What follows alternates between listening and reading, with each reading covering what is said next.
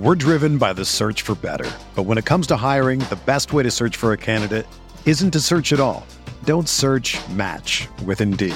Indeed is your matching and hiring platform with over 350 million global monthly visitors, according to Indeed data, and a matching engine that helps you find quality candidates fast.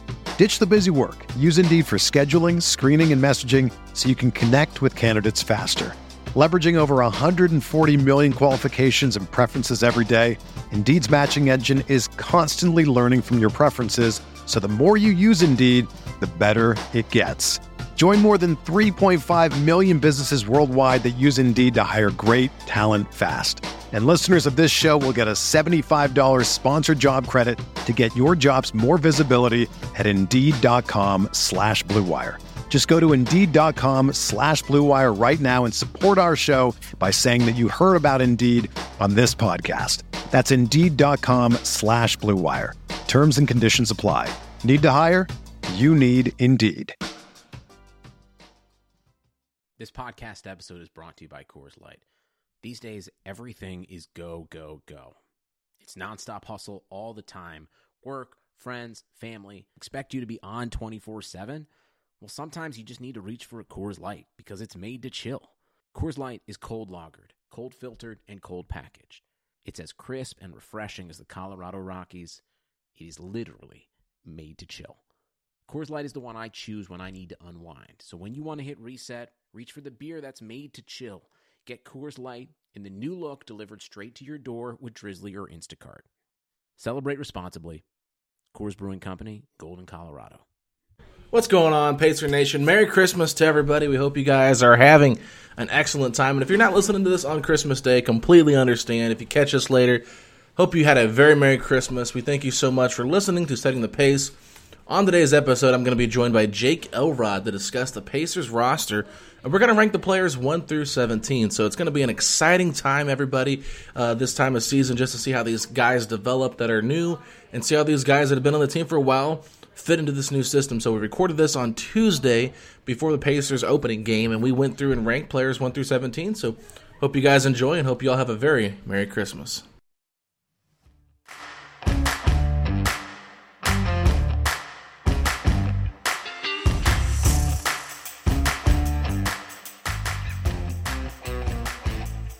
So um, let's start off with number 17. Jake, who you got?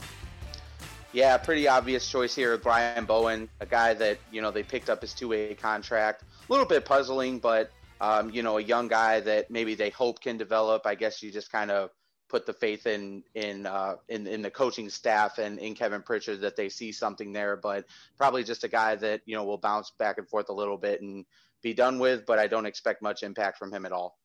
Yeah, this is the last two-way contract that Brian Bowen can get. So he might get an Exhibit 10 contract next year from some other teams, but I highly doubt we will ever see him make an NBA roster. This is a guy I have at 17 as well. Not somebody I'm very uh, I'm not a very big fan of him. I think he's a he's he is what he is. He's he's okay. Nothing special. I don't think he'll last very long in in the NBA at all. I don't I don't ever think he'll make an actual roster. So G League player and then probably a European uh, player after that, but doesn't mean that he can't have a nice career in the Euro Leagues, just not an NBA guy for me. All right, well, let's move on to number 16. Who you got? At number 16, we have. Hold on one second. Oh, crap. My phone froze. oh, man. We can't catch a break. At number 16, I have Kelan Martin, uh, the guard that we got. Obviously, a local favorite, probably from Butler. Um, I think he's a guy that, you know, in, in college, he was really underrated in terms of his scoring ability. Um, I, I, don't think he got enough attention for how well he was as a scorer, especially given he played in the Big East. Um, so there's a little bit of potential there to maybe be a scorer off the end of the bench uh, at some point. Uh, obviously, not in the near future, but uh, it was interesting to see them pick him up, a local guy, and uh, definitely rooting for him. But I, I, don't expect him to have much of an impact on this roster at all, barring a lot of injuries. You have Kelan Martin below Jalen Lecque. Yes. Oh man, that is a take that I am not behind. Whatever. Um, my next guy is Jalen Lecque. This is a guy that I was not impressed with whatsoever in the um in the preseason. A guy that does not know how to pass. He shoots every time he touches it. Quinn Buckner even brought that up. this is a guy that's super athletic. I get it. He he is a hustler, but this is a guy that I, I do not see much potential with for this Pacers team. Um, he was basically just a uh, it was a TJ Leaf salary dump to get him, and they could have easily just cut him, I guess, and earlier on and, and avoided being in a luxury tax. So he's someone they might move off of for like a second round pick later in the later in the year. I don't know, but I don't see much upside with him at all on this Pacers roster. Uh, he sounds more fun than he actually is, in my opinion. But uh, I'm being kind of negative here with my bottom two, but that's just kind of where we're at with this roster. So Jalen Lecque is my number 16. Who's your 15? Yeah, Jalen Lecque is my 15. I guess maybe I got sucked in with the, like you said, the fun part. The athleticism kind of draws me in, and you know, I mean, again, it's not that I expect him to develop in anything, but you know, when when you see a guy like that acquired by the team, at least it shows that the front office is trying to make uh, steps to bring in more athleticism on the roster. So again, a, a guy with a real outside shot of doing anything on this roster, but at least again, it's a guy with athletic upside. Yeah, and I and at my number 15, I've got Cassius Stanley. And people might say, Whoa, what is it? Wait a second. I'm like, well, here's the thing. I, he's a 54th overall pick in the NBA draft. He's going to be playing more time in the G League. They didn't sign him to the actual roster, signed him to a two-way deal. Super athletic. I like some of the things that he did. Really nice, you know, nice cutter off the ball. Um, still needs to work on his passing ability. Still has a lot to grow as a player. I don't think he's going to even really crack the rotation. Now there might be times with Bjorkgren that he is given an opportunity to play in a couple games because that is his, you know, um, that is what he's known for is giving these younger guys an opportunity. So we might see him get more of a chance. But when it comes to Cassius Stanley, I mean, this is a guy I don't expect to get much run with the Pacers, you know, trying to make the playoffs this year. So that's why I have him at 15. But we're talking like potential for the next three to four years. He might move up a couple spots over some of the guys I have ahead of him now. But where he's at right now, I think 15 is good for him. Yeah, he's my 14th guy. Like you said, he's he's a long shot to really make much of a immediate impact. But the athleticism is genuine. I mean, he, he had a, a higher leap than than Zion Williamson at Duke, so the athleticism is legitimate. I mean, he's probably the most most athletic guy on the roster right now. So that's that's a fun thing at least to see them again. This is another guy that you see try to buck that trend of Pacers drafting slower bigger players and and they bring in a guy with Stanley that you know ha- put up respectable scoring numbers at Duke was a guy that was kind of buried on that roster but you know maybe in a year or two we'll see if he can develop into a, a solid bench 3 and D guy. Um, you know but as of right now he's he's my number 14 guy. Yeah so for me at 14 this is where I have Kelan Martin slotted in here. Like this is a guy that I really was impressed with after game 1 against the Cavaliers really played well and he he did okay in the next two games. Nothing special nothing you know, to, to hit home about nothing that will really wow you. But when it comes to Kelan Martin, this is a guy that I that I like a lot. And I think that he could actually crack the rotation a little bit more than some of those guys behind him. And actually maybe some of the guys ahead of him with Bitadze's injury, Edmund Sumner. Like I thought it was interesting that Coach Bjorkgren did not play Sumner in the final game to give these other guys an opportunity. And so I don't know where he's at, but I think he's a little bit bigger so he can play you know, two through four if he needs to. And I think that that could really benefit Martin as well, especially if they want to play a little bit smaller. So I like Kelan Martin a lot, actually. I think he's a nice, you know, low end talent. Like he's good. He's a good thir- third string player on your team, good insurance, a guy that you can really just rely on for a third string type of player, not a guy that you're going to count on every night for a rotation spot, but a guy that you trust to fill in those rotations, similar to uh, similar to someone like JaKarr Sampson. Yeah, absolutely. I agree. And and you know, with him being a young scorer that you could, like you said, maybe bring in in emergency situations, and he did have a pretty good preseason early on. So I, I think that he's a guy that's definitely one to look out for. All right, who do you got at thirteen? So my number thirteen guy is Edmund Sumner. Okay. Edmund Sumner. He is a guy that I'm a little bit lower on. He might have been a little bit higher had he actually got more run in the preseason. Um, I'm not sure if that was just by design or if that was just a coincidence, but the fact I think it was the third preseason game he didn't play at all. Yeah, that's, um, what, I just, yeah, that's what I was talking about. Yeah, and that that was interesting to me. So I'm not sure if if uh, Nate is a little bit lower on him than maybe we had hoped for, or you know, I know a lot of fans are really high on him, and rightfully so. I mean, you know, he's shown uh, a lot of really good defensive ability. Um, you know, a, a, really athletic player. you know, a guy, and he's shown some spark offensively. He's shown a little bit of promise offensively to go along with that defense. And you know, I think a guy that we would hope will be kind of in in the mix for that bench rotation, especially with some of the defensive prowess he brings. Um, you know, but just based off of preseason and you know the fact he's never really gotten true opportunities outside of a couple little stints, um, he's my number 13 guy. Yeah, for me, I've got JaKarr Sampson here because you know, when I think about potential, I think JaKarr is, you know, that perfect third string power forward and not the more more so the four string center on this team. So JaKarr Sampson they brought back on a on a pretty cheap deal. I don't know if it was the full minimum or what it was exactly, but pretty cheap contract. I think they rewarded him for his play last year. I mean, there was times last year where he was the best bench player against the Miami Heat in the playoffs. So it feels a little bit of a slight to to him this low, but when I just look at him overall, like he definitely has to play off others to you know be productive. Defensively, he's a menace out there, and uh, he tries so hard. He's got some of the best put back rebound dunks of anybody in the entire NBA, I would have to say, and he gets a lot of them somehow. But when it comes to JaKarr, it's like you think of a guy like it just he's just uh, an end of the bench kind of guy, like I said with Kelan Martin, uh, a guy that you like having on your third string, someone you can count on, but not someone you're relying on every single night to to really win you some games. So I like JaKarr, but that's where I have my number 13. Who do you have at number 12? That is my number 12 guy, JaKarr okay. Sampson. Like you said, he's he's an undersized forward. You know, he's not a guy that that's going to be able to defensively match up against too many fours or fives in this league, and you know he has a lot of his deficiencies. But like you said, he just he just leaves it out on the floor every night. I mean, some of his dunks, um, you know, when he hits threes, it's exciting, and I think fans love him because of that. Because he's undersized, he's not a guy that really has too many tangible exceptional skills, but he's a guy that just leaves it on the floor. I mean, he's probably the hardest player night in and night out when he gets his opportunities. I mean, he just jumps off the screen when you watch him uh, fly around and, and, give it everything he got. So he's a fun player to root for. So I, I have him at number 12. I think he'll he'll play a little bit of a, a, role in this team down the stretch. We know, you know, Goga with his injuries, Miles is, you know, generally missed some time throughout the season uh, historically. So I think JaKarr will get some run, and, and I know fans will be excited to see him when he does.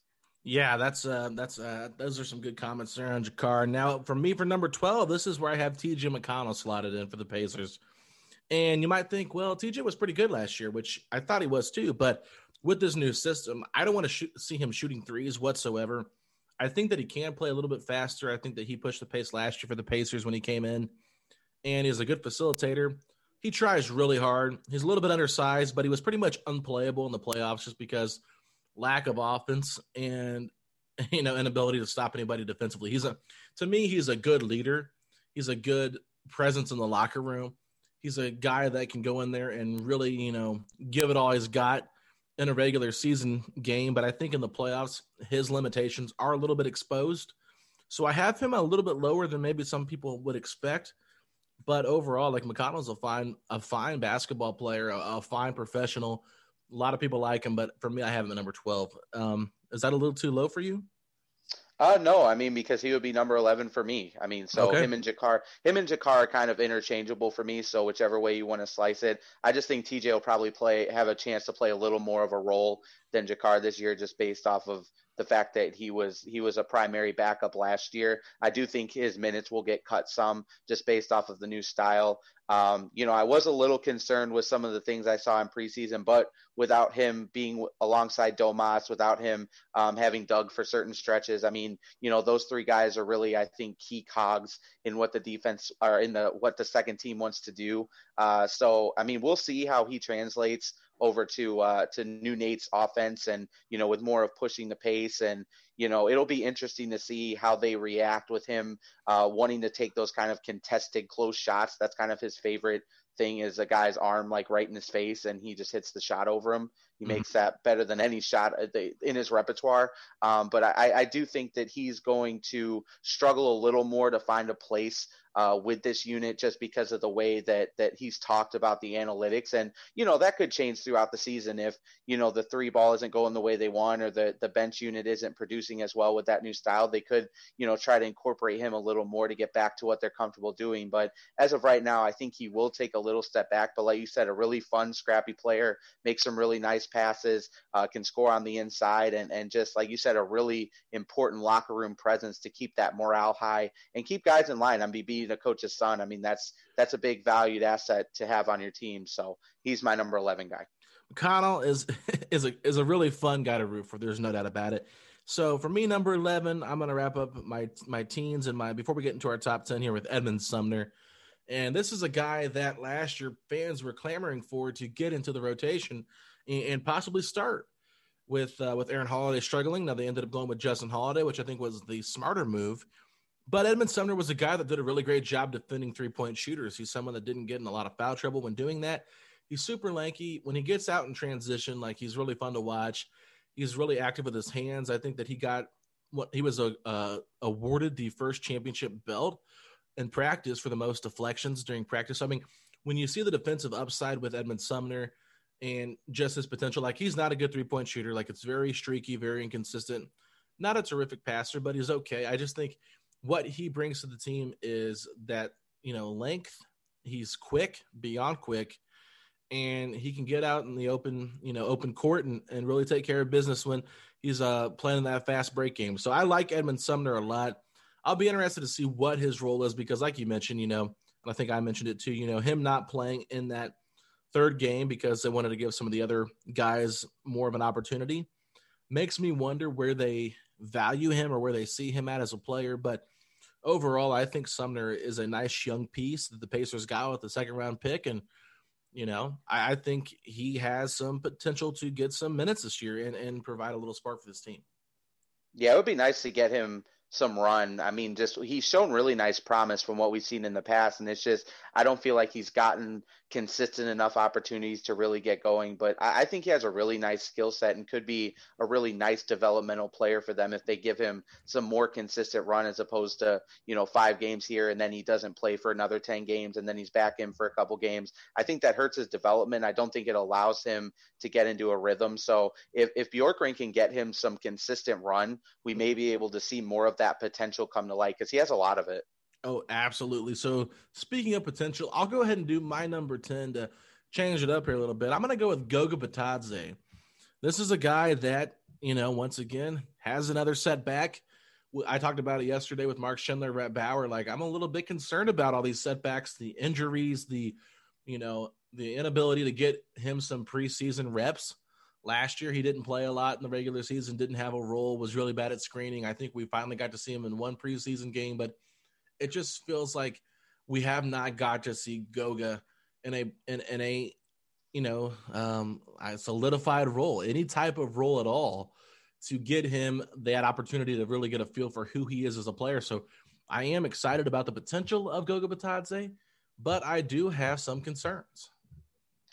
Yeah, he he's my number 10 also and and honestly, I mean, outside of the potential is probably a little high for him because every time we see him he looks lost. Uh, like you said, he doesn't have a defined role you know, when they when he was drafted, they told us he was an NBA ready player, and obviously he's still weighing over his head. Even in the preseason uh, run he got, he still didn't really look comfortable on the floor. He didn't look like he knew what he was doing. He didn't look like he belonged. So the potential's through the roof. I mean, and that's why he's number ten on my list because you know he's a guy that has a potential to be, uh, you know, Miles Turner or better in terms of his talent. I mean, he he showed in Euroball the ability to shoot the three, shoot inside. Uh, you know, has the length and ability to be a good rim protecting defender, has the ability to pass the ball. I mean, when you watch him prior to being drafted, you saw a lot of skills and talent, but if he doesn't try to find his way in terms of getting on the court. Like you said, the injuries setting him back time and time again, then it's going to be really hard for him to gain his footing, especially when, you know, you have Sabonis and Miles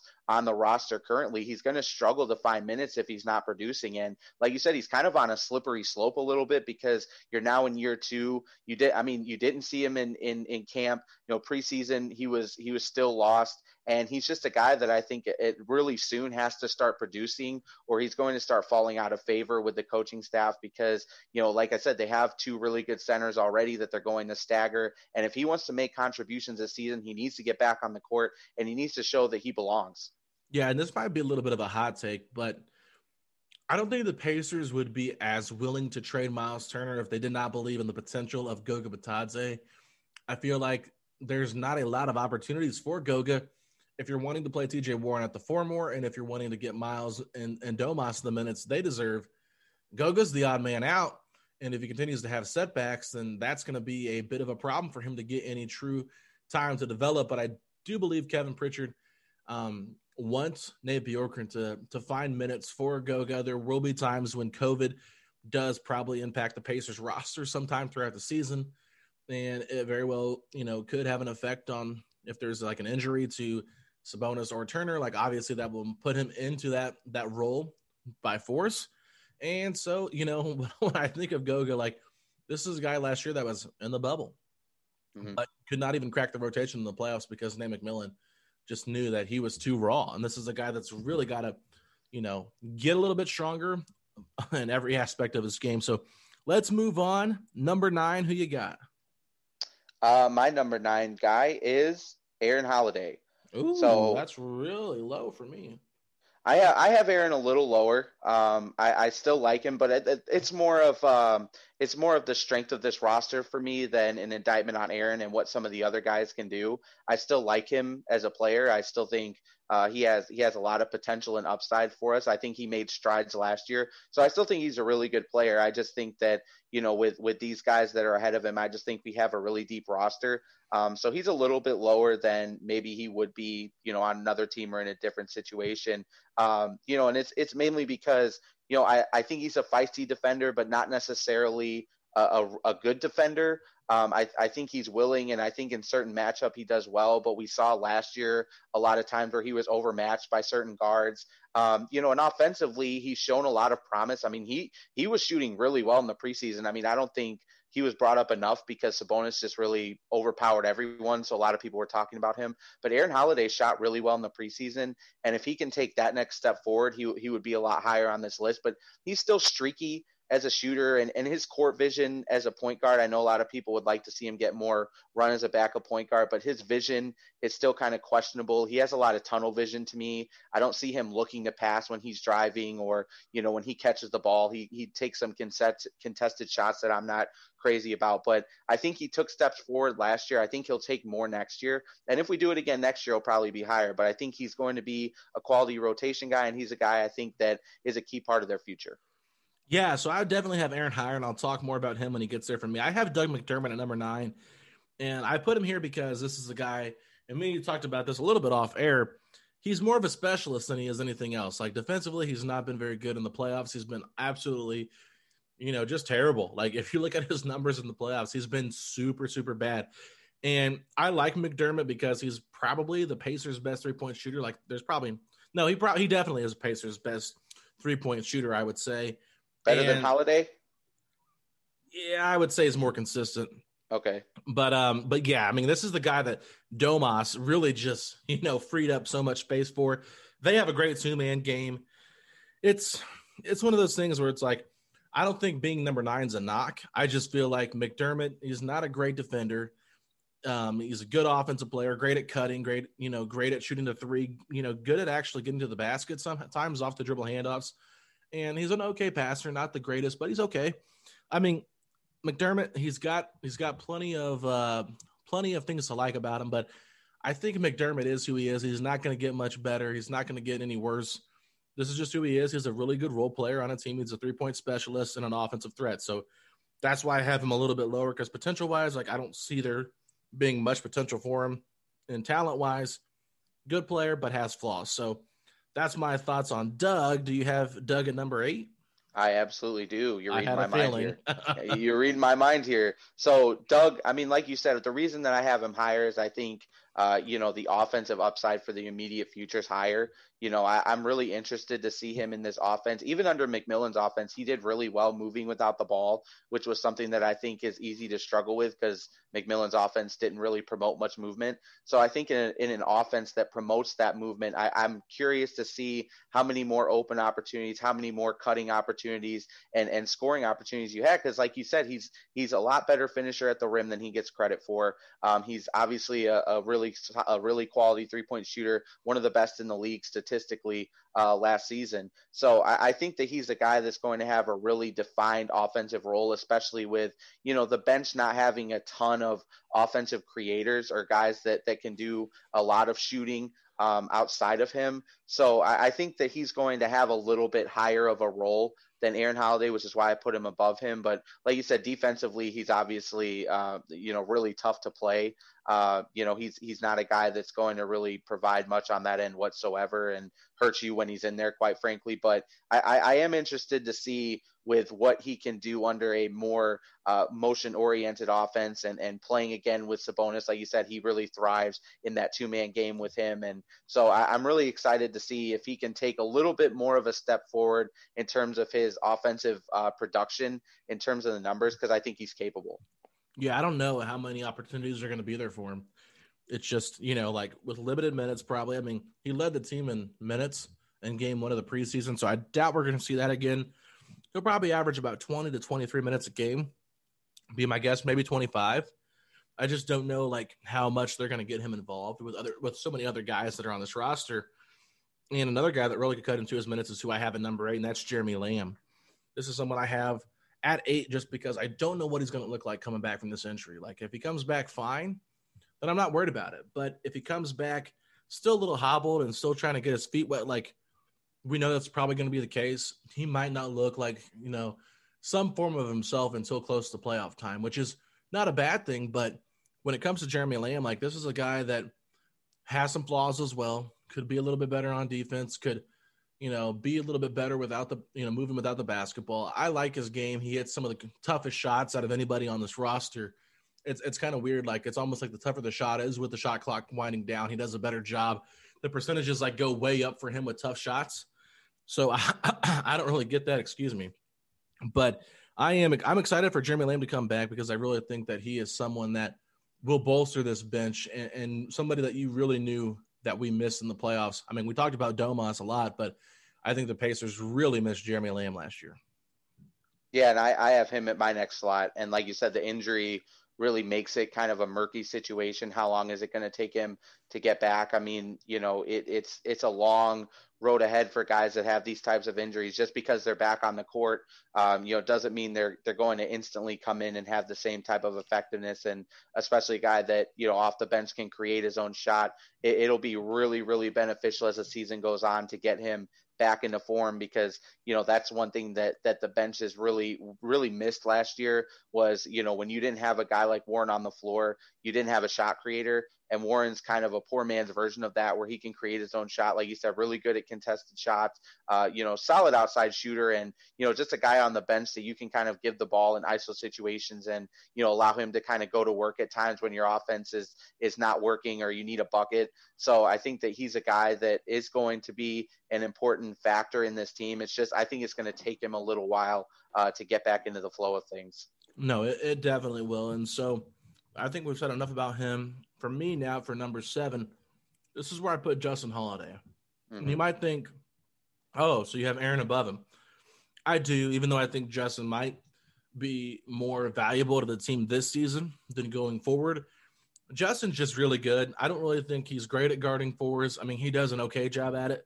He, I mean, he does a good enough job at it that you can ask him to do it throughout the you know regular season, but it's not something I really want to rely upon.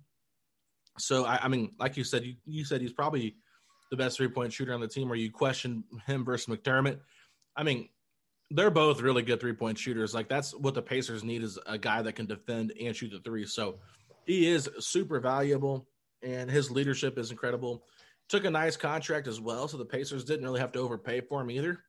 So I just think that he means so much to this team. But as far as talent goes, I think that his brother Aaron can probably do just a few different a, a few different things a little bit better and and I think that there's more potential with what Aaron can do than Justin. So I'm going to give you my seven and my six here because I have them back to back, and I'm just I'm just excited for both the Holiday brothers because I felt like when they played with Vic, Malcolm, and Sabonis in this in that game against Philadelphia, I know there was no Joel Embiid, but they looked really good together.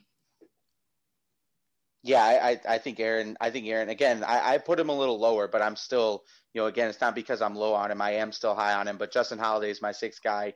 Um, you know, like you said, his ability to defend, you know, the three and four is is extremely valuable. I mean, because you have T.J. Warren, who I think was a really good surprise in terms of the effort he gave on the defensive end last year. But to get, have a guy like Justin Holiday, who you know really was a plus defender and, and one of the best defenders on the team last year who can also go down and hit the three point shot at a really consistent rate. I just think, you know, I mean, McMillan said it really well last year when he said he was the glue guy. He was in every game. He was a guy that really kept the team together, made some big shots, had some big games, and night in and night out, you knew what you were going to get to him. There was no, you know, question mark as, you know, oh, are we going to get good or bad Justin? It was, he was a consistent, really solid player. Outside of Sabonis, he was probably our most consistent player uh, last year in terms of being available, putting up consistent numbers, being consistent on the defensive end, and a really important veteran presence. So, you know, the upside's obviously not there with him being 31 years old, but I just think he's too valuable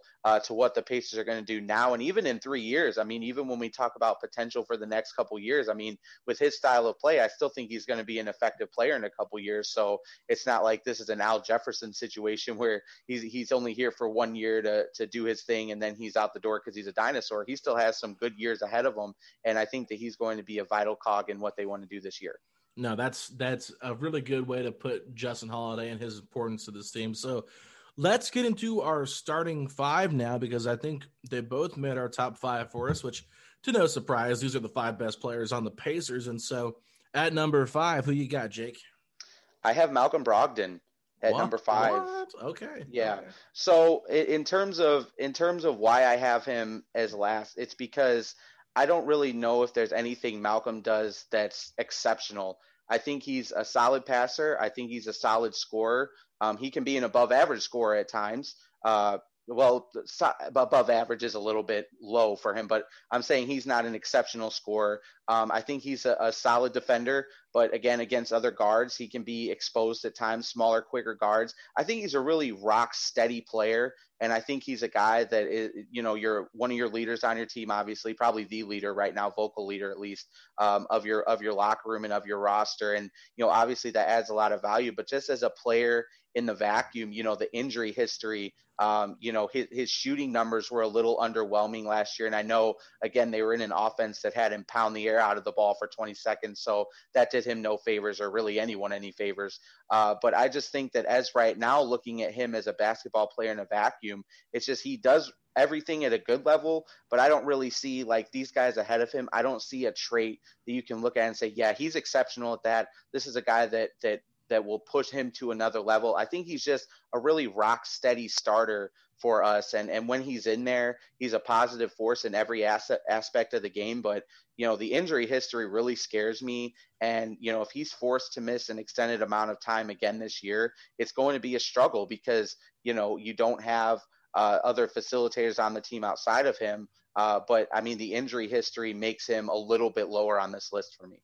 Now, I, I guess it's a fair point if you do bring up the injury history, but when I look at Malcolm, like the Pacers really needed a point guard, and I think this is someone that you know is just the perfect point guard for what they're running to wanting to run, and I think he does really complement Victor Oladipo, somebody that likes to have the ball in his hands. I think Malcolm can play off the ball. Now he does a good job. I thought last year his pick and roll with Sabonis was one of the most unguardable things on the Pacers. Like it was either a TJ TJ Warren you know, floater, or it was a pick and roll with Sabonis and Malcolm when it came to the starting five. So I like I like Malcolm's potential. I have Miles here at number five for me because unfortunately this is a guy that was likely on the move in, in the trade talks in the offseason.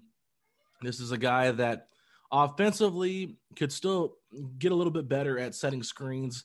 Not not terrible at it, but you know, with a new system, like sure, there's excitement about his ability to to have the rain have to have the, the rain to shoot these threes. But I've just defensively Turner can can protect the rim, but On ball defense is still something that he struggles with. Going up against bigger guys in the post is something that he still struggles with. I thought throughout the course of the playoffs, he did do a lot better on Bam Adebayo than originally um, I thought he would do, especially after seeing game one. It just did not look good. But, you know, Turner is a guy that to me is just a kind of like you said with Brogdon, it's kind of just what he is is what he is. And we can get excited about more three point shots, but I don't think there's going to be enough attempts for him to really overachieve the 12 to 14 points a game, which to me is just kind of unfortunate for him because I don't think with Warren Oladipo, Brogdon, and Sabonis, he's going to be a guy that gets a lot of touches. Like it'll come in spurts, and he's going to have to capitalize on those spurts. But yeah, I mean, he's easily a top three rim protector in the NBA. I think he's an absolute elite rim protector. Um, but that's the only thing that I think that he is a elite at, and that's why I have him at number five, and I went ahead and had Malcolm at number four. So I guess it wasn't too off the cusp, but I just feel like Malcolm is just better than him because of his ability to pass the ball, see the floor, you know, shoot the three point ball a little bit more consistently. You know, obviously last year the injuries did kind of hold him back. He had that finger injury, which really affected his shot, and then not having guys that could pass him the ball like the year before when he had the 40 50 90s or 50 40 90 season with uh, with the Bucks. So yeah, I uh I like Miles though, and I like Malcolm. They're both really good players, but just when we're ranking them, I would have Malcolm just slightly above Miles. Yeah, and I, I put Mal, uh, Miles slightly above Malcolm just because he's an All NBA defender. I mean, like I said, when you talk about in terms of talent, is he though? And, an All NBA defender, I would say, is an All NBA rim protector. But defender and rim protector to me are two different things. Well, I think he's close. I, I, I mean, I, I, will say that last year he was slower on his rotations in terms of his help defense.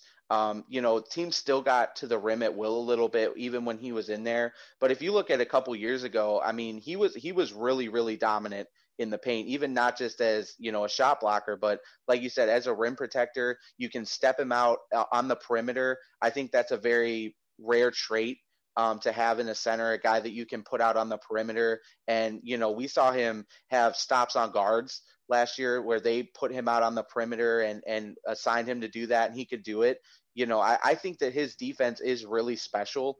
Um, you know, when it's all together, I, I don't know what happened last year. It seemed to take a step back, but I think when he puts it all together defensively, yeah, I think he's at least a fringe all NBA defender. I mean, he's he's just it's rare to see a guy that not only can block shots, but I think also be able to defend the perimeter in a quality manner, and and that's what Miles can do. Um, and then also, you know, shoot offensively is what really limits him because really the only value he brings offensively is three point shooting. Um, you know, he, he's not a, a, good passer. You know, he's not a good screen setter. He's not a guy that can take guys off the dribble. He does it occasionally, but it's not, you know, a bread and butter or something he does. He should do that enough. more often with slower bigs. I think he could really benefit from that. Yeah, if he did it against lower bigs, but I, I, don't think that it's something he does consistently enough to be considered a positive to his game. But I mean, he just uh, offensively, he's a limited player, so it lowers his ceiling. But I, I think that with his uh, with his defense being as good as it is, um, I, I, think that he deserves the number four spot. And uh, you know, hopefully, like you said, the offense is. I don't see him taking anywhere near 17 or 18 points a game, like I've heard some people say I think he's still going to hover around 13, 14 points just because there's so many different players offensively that can do a lot of different things and he can just stand there and shoot threes. So it, it kind of limits the touches and what you're going to be able to do with him. But I, I think, again, with him just being such a premier defender um, and especially rim protector, I think that he deserves that four spot. Okay, let's get into it. Our top three. Who is number three for you? I have Victor Oladipo. So all right, same here. So I mean, with with Victor, I was kind of on the fence of where to put him because you know when you talk about coming off of an injury, you know the potential is still high. I guess I mean you know he's 28, but coming off of this injury, the potential for him to be vastly better than what he was last year, I think it's still pretty high. I think you saw some really good things in that last preseason game to get going. And even before last year, before the stoppage, I thought the pick and roll with him and Sabonis really started to get rolling a little bit uh, before the stoppage, and obviously Sabonis went out Um, you know, so that that wasn't able to continue in the bubble. But you know, I did start to see a little bit more from him at the end, especially that Boston game right at the end. He was really really good. Um, and then this third preseason game, he started shooting lights out. Uh, hopefully, he can develop that three point shot a little bit more. I'm not sure if it's going to happen because he's been a low 30s uh, three point shooter his whole career. But you know, if he can do that, then obviously he he will take his game to another level, and it's important because he still lost a little athleticism. Even if you know, in his best case scenario, I think that you can still say that he's going to lose at least half a step um, in terms of his explosiveness. But I, I, think that he's a guy that you know is is high quality on both ends of the floor when he's at his best. Um, he seems to be in a much better place now than he was uh, when when they were in the bubble, and uh, a frustrating situation I think with McMillan being there, and I think he had just grown tired of that situation. So hopefully with Bjorkgren being here now, uh, some of the comments he's made recently are really encouraging, and it seems like he's in a good place. So uh, I, I'm hoping for a big bounce back season for him because if we want to go anywhere in the playoffs, I think he's one of the most vital pieces to what we want to do. Yeah, Victor's Victor's uh, progression throughout the season is what's going to make the Pacers of you know is going to help them get you know maybe out of the first round or be a be an early exit in the playoffs because I think Oladipo is still the most has the most potential to be the best player on this roster, but there are still some limitations because of the injury because of what we have yet to see that's not been consistent enough for us to really bank on him being the former Vic that he once was. And I mean, I don't even want him to be I want him to be, but I don't mean I don't even expect him to be 100% of who he once was in 2017, 2018. But I want to see him get back to like 85, 90% of that if he can. And I think that that's what the potential really makes you excited for. So Victor to me is just somebody that, you know, when you think about the injury, it was close to two years ago from this date, about 23 months actually, as when this is released. So, I mean, he's on schedule, he's on track to really start to kind of prove that he is, you know, able to get back to who he once was. And now it's just kind of uh, let's see it. And this is a contract year as well. The best thing he can do is not be selfish and, and just play the style of play the team wants to play. And I think he seems in he seems engaged and he seems uh, locked in this season. So I'm all for it, and I'm excited to see what Victor does. So final two here. Who you got at number two? Man, this was tough for me. This was this was tough, but I, I put TJ Warren at number two. Yeah. Um, you know, I mean, it was really tough because I said it earlier. TJ Warren took big strides on the defensive end that I don't think Sabonis will ever be able to take. He just has physical limitations that, I mean, he's a really willing defender, but TJ Warren actually has skills that make him a good defender. I mean, you saw the steals per game went way up. He had his hands in a lot of passing lanes. He was a really disruptive defender last year and didn't get the credit for it. Um, you know, and offensively, he's our best scorer. I mean, he can score from anywhere on the floor. I mean, his three point shot is underrated. He's obviously great in the mid range. Um, he's great through contact. He really can do it all in terms of scoring the basketball. So there's not really many bad things you can say about Warren. You know, his his vision isn't necessarily great. Um, you know, and he's not as aggressive a rebounder as you would like. Um, you know, those numbers aren't aren't where I think they should be for him. But you know, hopefully, you know, again with with a new kind of more engaged system, maybe those things change, and maybe Bjorkgren can make that a little more of an emphasis for him. But I mean, man, he's a really really strong player, and I don't think we've seen the best of T.J. Warren yet. I think he has the potential to be a 25 point per game scorer here. I mean, he is that special, and you know, with with getting Sabonis back this year to where he's not having to just completely carry a load and wear him down. Uh, I, I, think that you could see a lot more consistency um, of what we saw in the bubble as opposed to him having to really just wear himself out trying to keep the team in it. But I'm really, really excited for TJ Warren this year. Yeah, I agree with you. This was a tough one. I mean, I even had a had a tough time with Oladipo and Warren and Sabonis. I felt all three you can make the case for why one of them could be number one over the others. But when it comes to me, like I agree with you. I have Domas number one, TJ number two. So TJ is definitely a better on ball defender than Domas Sabonis. So he does get the notch uh, on the or, or, the nod on the defensive side of things. But when it comes to Domas, he gets so many other players involved on the offensive end that that's why I put him just a, a bit above TJ Warren because TJ Warren go out and get you 24 points a night, but he's going to have two assists and three rebounds. He's not going to get other guys involved. Domas might end up, you know, having 25 points or 18 points, which is what he averaged, but he's also going to have five assists. And most of those assists are going to be three pointers, which is another 15 points added to it. So that's what I think, you know, and, and some of the times you don't even talk about it, but the screens that he sets to get these guys open for looks, that to me, his passing ability, his screen setting, and his ability to get others involved is what puts him up just a slight bit over TJ Warren in, in terms of, you know, ranking these players and their potential. And I think not that TJ Warren's not a consistent player because I think he is. The offense runs a lot through Domas. He's a good playmaker someone that I think does a better job of getting to the foul line. Now, TJ Warren could figure out a way to get to the foul line and be more consistent from three point land like he was during the bubble, then I think that maybe you could you could give that nod to him. But you mentioned it; he's got to be better on the glass, and just his inability to facilitate is something that I am very uh, not mad, upset about because I don't think that's his game. But I would like to see him work on. I would like to see him be a better facilitator, and I think he could do that um, maybe playing in the small ball, uh, in, the, in the four rule in the small ball lineup. I think that could be something that benefits him.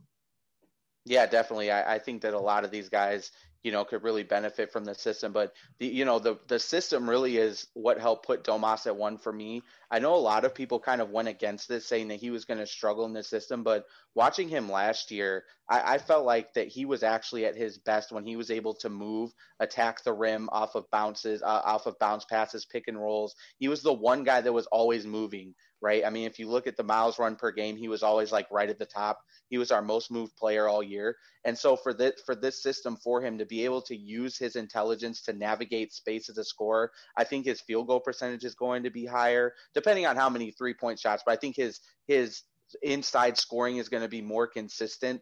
Um, you know, his number, his percentages at the rim were a little bit down from what they were the year before. Um, I think those will go back up, being able to more freely attack in space with with guys in motion. And you know, he's such a smart player. He's a guy that, like you said, you can run your offense through him. And you know, one thing that I was thinking of when I was wondering which one of these guys I was going to put through one was which one of these guys could we more afford to lose for a ten game stretch. And I just don't know if this team could survive a long stretch throughout the season without Domas because they don't really have great facilitators. I mean, and Sabonis's ability to not only pass well for a big, but set screens, I think opens guys up so much more than, like you said, people give him credit for. And I just think what he does is so valuable. And you saw in the bubble, Warren went nuts. I mean, he couldn't have done any more and yet the team still couldn't win a game. And and when you went up against Miami, you know, a lot of our problems were exacerbated. And, you know, you just saw throughout that whole time that this team really, really missed him.